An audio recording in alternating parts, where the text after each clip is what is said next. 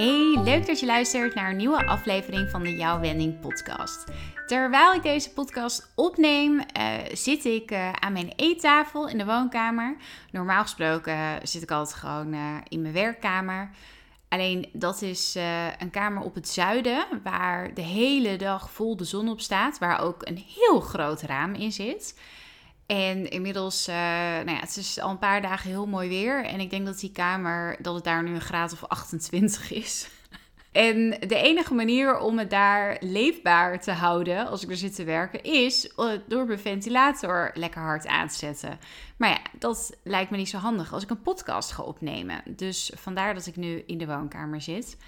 Het is trouwens niet om te klagen, want ik vind het echt zo lekker, dit mooie weer. Ik geniet er echt heel erg van. Ik ben veel meer buiten. Ik leef ongeveer op mijn balkon. Ik ga twee keer per dag wandelen, wat me de afgelopen maanden uh, lang niet uh, zo vaak lukte. En nu is het echt al anderhalve week uh, elke dag. Ik merk dat ik meer zin heb om gezonder te eten. Dus ik krijg meer energie. Ik heb zin om allemaal leuke dingen te doen, op het terras te zitten.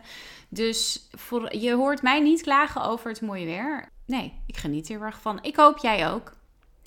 En uh, deze aflevering vandaag, nou dat is ook zoiets leuks. Ik heb dus, ik heb de afgelopen tijd wat minder hard gewerkt. De afgelopen twee weken, zeg maar. Omdat het zo warm was, dacht ik, weet je, ik heb al zo lang geen vakantie genomen. Ik doe het gewoon een beetje rustig aan. En ik doe de dingen die ik moet doen. Ik ga naar uh, mijn afspraken. Ik ja, dus ik doe de dingen die moeten gebeuren. Maar ik ga gewoon even niks extra's doen. En het was heerlijk. En ik heb er ook allemaal inspiratie gekregen daardoor. Dus ik heb nu in een paar dagen tijd heb ik weer drie nieuwe blogs geschreven. Ik heb een podcast opgenomen. Ik ga nu deze podcast opnemen. Er zitten nog meer ideeën in mijn hoofd voor weer nieuwe podcastafleveringen. En ook nog een idee voor een serie die ik wil gaan maken met de podcast. Uh, waarin ik werkgevers wil gaan interviewen. Of ja, in gesprek wil gaan met werkgevers. Dus dat moet ik even nog iets verder uitwerken. En dan ga ik eh, daar een oproepje over eh, delen. Maar uh, ja, waar ik nu in ieder geval aan zit te denken is... We gaan langzaamaan weer wat meer terug naar kantoor. En ik wil heel graag met werkgevers in gesprek over hoe ze dat aanpakken en hoe ze hun mensen daarin begeleiden. Want wat ik om me heen hoor en wat ik ook zelf heb ervaren toen ik pas een keer bij een opdrachtgever voor het eerst weer op kantoor was, is dat het gewoon niet echt productief is. Als je zo gewend bent om heel veel thuis te werken en meer rust om je heen te hebben, dat geldt natuurlijk niet voor iedereen die thuis werkt, maar voor veel mensen wel, dan is het zo lastig om je focus weer terug te vinden als je in een kantoortuin zit met allemaal kakelende collega's om je heen. En ik geloof dat het heel erg belangrijk is dat mensen weer terug kunnen naar kantoor.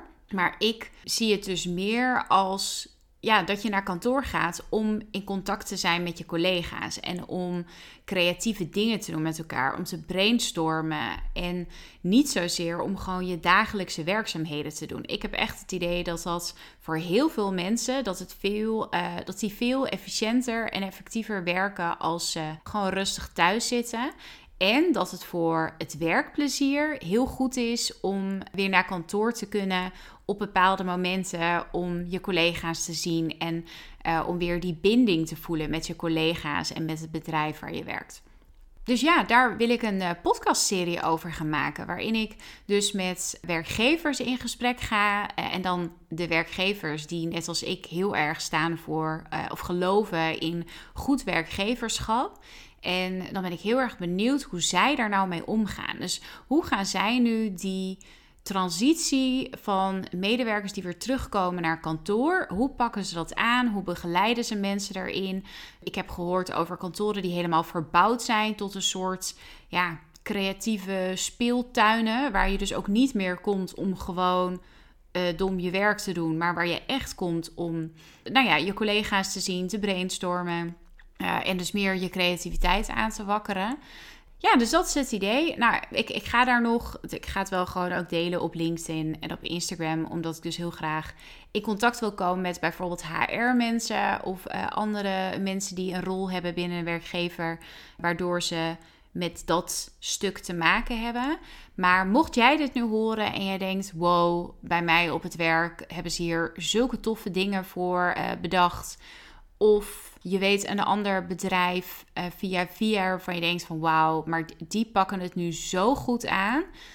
Dat is echt een voorbeeld van hoe je die transitie om weer terug naar kantoor te gaan, hoe je dat zou kunnen aanpakken als werkgever. Laat het me vooral weten. Dus stuur me gerust een mail uh, naar wendy.jouwwending.nl of stuur me een DM op Instagram.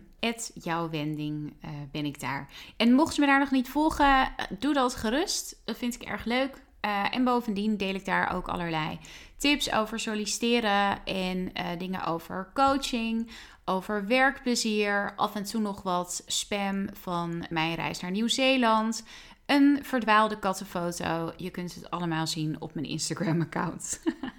Waar ik het vandaag over wil hebben is zelfvertrouwen. En je zag het al in de titel: de harde waarheid over zelfvertrouwen. het klinkt heel dramatisch, het is het eigenlijk niet. Maar het is wel iets waar veel mensen zich denk ik niet bewust van zijn. En wat lang ook uh, voor mij gold. Dus het leek me wel leuk om daar eens wat uh, over te vertellen. Want meer zelfvertrouwen hebben is iets wat ik best wel vaak hoor als coachdoel of als onderdeel van een coachdoel uh, van mijn coaches.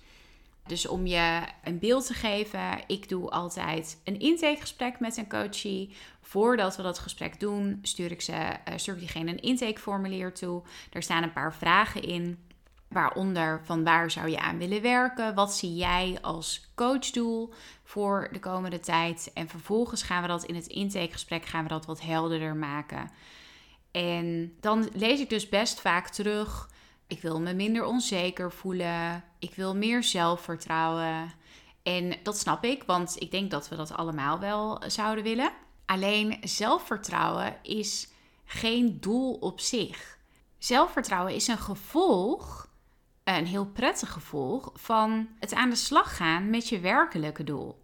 Veel mensen zien zelfvertrouwen als een voorwaarde om in actie te komen. Die zeggen: Ja, als ik zelfvertrouwen heb of meer zelfvertrouwen heb, dan durf ik iets te gaan doen. Dus als ik meer zelfvertrouwen heb, dan durf ik die solo-reis te maken. Of als ik meer zelfvertrouwen heb, dan durf ik wel uh, te gaan solliciteren naar ander werk. Als ik meer zelfvertrouwen heb, dan durf ik wel mijn banen op te zeggen om voor mezelf te beginnen. Ja, en dan die harde waarheid. Er bestaat geen magische oefening voor meer zelfvertrouwen of een andere truc voor meer zelfvertrouwen. Als jij als coachie bij mij komt en je zegt ik wil meer zelfvertrouwen hebben, is dat altijd waar ik mee moet beginnen. dus zelfvertrouwen is niet iets wat je, wat je zomaar krijgt door bijvoorbeeld. Ik heb, ik heb voor heel veel dingen kan ik oefeningen doen hè, met je. Maar voor zelfvertrouwen, dat krijg je niet door een oefening te doen. Of door er boeken over te lezen. Of door erover in je dagboek te schrijven. Of door erover te praten met mensen. Natuurlijk kan het wel allemaal helpen. Maar om zelfvertrouwen te krijgen, is het belangrijk dat je gaat werken en stappen gaat zetten naar het doel dat daarachter ligt voor jou. Dus waarom wil je meer zelfvertrouwen hebben? En dat is ook iets wat ik dan ga onderzoeken in een intakegesprek met een coachie. Dus ik stel daar dan vragen over uh, van waarin voel je nu belemmerd door je onzekerheid? Wat zou je nu meteen gaan doen als je wel dat zelfvertrouwen had? Waar wil je over een jaar staan? En waarvan geloof je dat dat alleen lukt als je meer zelfvertrouwen hebt? En op die manier ga ik achterhalen van wat is nou, wat zit er nou achter? Wat wil je nou eigenlijk doen? Want het gaat niet om het zelfvertrouwen. Zelfvertrouwen, gebrek aan zelfvertrouwen kan ook echt een excuus zijn om niet in actie te komen. Dus voor mij was dat bijvoorbeeld ook toen ik, uh, ik wilde graag alleen op reis gaan. En uh, ik weet nog dat een vriendinnetje toen alleen op reis was geweest. En ik vond het zo gaaf om dat te zien en haar foto's. En ik dacht alleen maar, heb ik volgens mij ook tegen haar gezegd toen, durfde ik dat ook maar. Ik zou het ook wel willen. Durfde ik dat maar. En zo gebruikte ik dat gebrek aan zelfvertrouwen of lef als excuus om niet alleen op reis te gaan. Maar het irritante is dus, dan verandert er ook nooit wat. En uiteindelijk ja, ben ik dat toch gaan, gaan inzien. En zag ik in, en dat is meteen uh, de, de andere harde waarheid. De enige manier om meer zelfvertrouwen te ontwikkelen is door het toch gewoon te gaan doen. Do it scared. Met je angst en je onzekerheid onder de arm toch de eerste stap zetten richting je doel. En dan de volgende stap. En dan de volgende stap. En in mijn geval was het dus die reis. Dat was wel een van de, nou ja, een van de grootste dingen die ik heb gedaan in mijn leven. Waarvan ik van tevoren. Wat ik eigenlijk niet durfde, laat ik het zo zeggen. Dus waarvoor ik eigenlijk niet genoeg zelfvertrouwen had. Maar wat ik zo graag wilde, dat ik wist van ja, ik moet hier doorheen.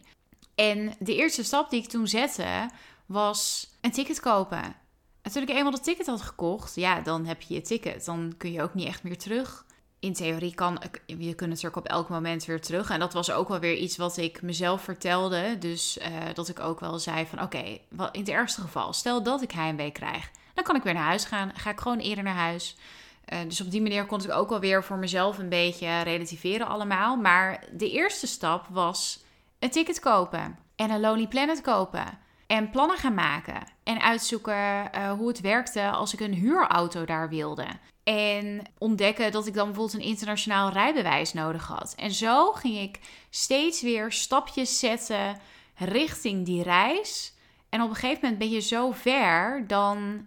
Het is, het is dus altijd nog een optie om het dan niet te doen. Maar dan, alleen al door die stappen te zetten, krijg je al meer zelfvertrouwen. En ik vond het nog steeds heel spannend toen ik uh, op Schiphol was.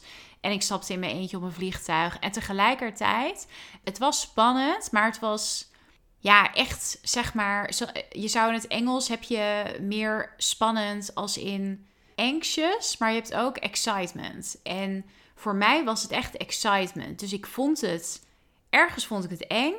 En tegelijkertijd had ik er zoveel zin in en zag ik het echt als een avontuur. En vond ik het juist ook heel tof dat ik, niet zo, dat ik nog niet wist wat ik ervan zou vinden, hoe ik het zou ervaren, wat het me allemaal zou, zou brengen, die reis. Maar dat ontstaat dus alleen als je een eerste stap zet. Ook al vind je het eng. Dat is misschien niet wat je wil horen, maar het is wel hoe het werkt. En ik heb het ook ervaren toen ik mijn baan ging opzeggen. Toen heb ik zelf ook eh, een coach gehad in die periode. En ik vond het opzeggen van mijn baan nog niet eens heel eng. Ja, ook wel een beetje. Want ja, je geeft toch ook wel zekerheid op. Tenminste, het is ook maar weer betrekkelijke zekerheid. Maar wel een vorm van zekerheid. Dus ook daar, ja, ook dat vond ik spannend om die, om die stap te zetten. En al op het moment dat ik de keuze maakte om mijn baan op te zeggen, ik denk dat ik het toen alleen maar tegen mijn coach zei van ja, dit is echt wat ik wil, ik ga dit doen. Toen viel al een heel groot deel van die spanning en onzekerheid en angst viel al uh, van me af. En toen ik mijn baan daadwerkelijk had opgezegd bij mijn manager, viel er nog een stuk een last van mijn schouders af. Hetzelfde met toen ik het aan mijn ouders vertelde en die heel supportive uh, reageerden op me. Dus ook dat bleek ja, ook dat was weer een situatie van je moet één stap zetten. Je moet de eerste stap zetten. En die stap zette ik dus alleen maar in mijn hoofd. Door te besluiten dat ik het ging doen. En dat was al de eerste stap naar minder bang zijn voor, uh, voor wat er ging komen. Dus als er iets is wat ik geleerd heb over onzekerheid en over zelfvertrouwen, zeker in de afgelopen twee jaar, dan is het dat die onzekerheid altijd blijft. Dingen blijven altijd eng, blijven altijd spannend. En dat komt omdat je als mens wil je ook steeds weer groeien. Dus iets wat je eerst heel spannend vond en vervolgens heb je het gedaan, dan vind je het daarna minder spannend. Maar dan wil je toch weer het volgende. Dus je doet dingen die buiten je comfortzone liggen. Maar door dat te doen, groeit je comfortzone en ga je dus weer andere dingen doen die buiten je comfortzone liggen. Tenminste, dat is hoe het, uh, hoe het voor mij werkt. En dat is dus ook hoe mijn zelfvertrouwen is gegroeid in de afgelopen jaren. Ja, hoe lastig het ook is en hoe onmogelijk het op sommige momenten ook klinkt. Het enige wat je kunt doen is oké zijn met die onzekerheid en met die angst. Ook als je daardoor je eerste sollicitatiegesprek verkloot. Ook als je constant van de zenuwen boven de wc hangt uh, voordat je die ene grote presentatie geeft aan 100 collega's of aan uh, een super belangrijke klant waar heel veel geld van afhangt. Do it scared. Het is de enige manier waarop je zelfvertrouwen gaat groeien. Door de dingen te doen die je spannend of doodeng vindt. En te ervaren dat er niets ergs gebeurt. Want het kan dan misschien voelen alsof je doodgaat van ongemak. En ik herken dit ook totaal. Hoogstwaarschijnlijk gebeurt dat niet echt. En uh, door dan te ervaren dat het niet echt gebeurt, dat is ook weer wat je helpt om door te gaan en om volgende keer weer zo'n spannende keuze te maken en weer zo'n spannende stap te zetten. En wat ik wel heel mooi vind aan als je zelfvertrouwen aan het groeien is, dat het ook breder werkt dus om een voorbeeld te geven, toen ik die eerste reis had gemaakt, die eerste solo-reis naar Nieuw-Zeeland, dat was eind 2018. Toen durfde ik daarna mijn baan op te zeggen. Ik denk dat ik het daarvoor, ja, dan was er weer wat anders voor nodig geweest. Maar door het zelfvertrouwen wat ik had opgedaan tijdens die reis, werd de stap om mijn baan op, op te zeggen, werd ook weer iets makkelijker. Ik durfde bijvoorbeeld ook daarna een tatoeage te nemen, wat ik echt al heel lang wilde. Maar ja, ik ben ook bang voor naalden, dus dan is een tatoeage niet super handig. En dat was ook iets wat ik na die reis wel durfde. Dus dat je zelfvertrouwen opdoet op een bepaald gebied, betekent niet dat je daar alleen maar op dat gebied uh, iets aan hebt. Het is echt iets wat over de hele linie voor je gaat werken. Als er dus nu iets is wat je heel erg graag wil gaan doen, maar wat je doodeng vindt, wacht niet totdat het niet meer eng is. Want dat moment gaat niet komen. Ga het doen. Zet de eerste stap. Zet de tweede stap. En dan zul je zien dat het steeds minder eng wordt. En als het dan uiteindelijk achter de rug is, dan heb je meer zelfvertrouwen. En dan wordt het volgende wat er op je pad komt, het volgende waar je naar verlangt, wat je graag wil gaan doen. Of het nou in je carrière is, of in een relatie, of het is een bepaalde vriendschap waarin je een moeilijk gesprek aan moet gaan. Als je zelfvertrouwen groeit, dan worden de volgende dingen die er op je pad komen, worden ook weer iets minder moeilijk. En als je dat dan weer achter de rug hebt, wordt je zelfvertrouwen nog weer wat groter. En zo nou ja, ga je steeds een stukje verder vooruit. Wordt je comfortzone steeds groter. En is mijn ervaring dat het leven ook gewoon steeds een beetje leuker wordt. Mocht je nou dit horen en je denkt, ja leuk, maar ik ben gewoon ongeveer verlamd door angst. Het lukt me niet. Dan is dat iets waar we samen aan kunnen werken. En uh, dan gaan we dus niet per se, zoals ik al uitlegde, werken aan dat zelfvertrouwen. Maar dan gaan we wel werken aan datgene wat je graag wil doen, wat je graag wil bereiken. En waarvan je het gevoel hebt dat het pas lukt als je genoeg zelfvertrouwen hebt. Dus als je durft, laat het me weten. Stuur me een berichtje, een mailtje, een DM. En dan gaan we kijken hoe ik je ermee kan helpen. Dit is wel echt een leuk moment trouwens. Als ik dit opneem is het half juni. Uh, het is wel echt een leuk moment om met zoiets te gaan starten. Want we zitten nu vlak voor de zomer. Dus, uh, en ik heb op korte termijn ook nog wel plek voor nieuwe coachtrajecten. Uh, dus je kunt, als je wilt, kun je echt jezelf, je leven, je carrière echt een lekkere kickstart geven voordat de zomervakantie ingaat. En dan kun je daar in de zomervakantie verder zelf op uh, kouwen en het allemaal verwerken. En misschien ook al stappen zetten. En wie weet waar je dan na de zomervakantie staat. Misschien heb je dan na de vakantie wel een nieuwe baan. Misschien heb je wel ingeschreven bij de Kamer van Koophandel. Misschien heb je ook wel een solo reis gepland. Het kan allemaal. er kan zoveel gebeuren in twee maanden. Als je nu in actie komt, in ieder geval. Dus doe het alleen of doe het met mij. Eh, dat klinkt heel, dat klinkt heel anders dan dat ik het bedoel. Anyhow, zet die eerste stap. En die eerste stap kan dus ook zijn dat je contact met me opneemt voor een intake. En als je denkt van nee, dit lukt me wel gewoon zelf, go for it. Met je angst onder de arm, ga ervoor en laat me weten welke stap je hebt gezet. Heel veel succes gewenst.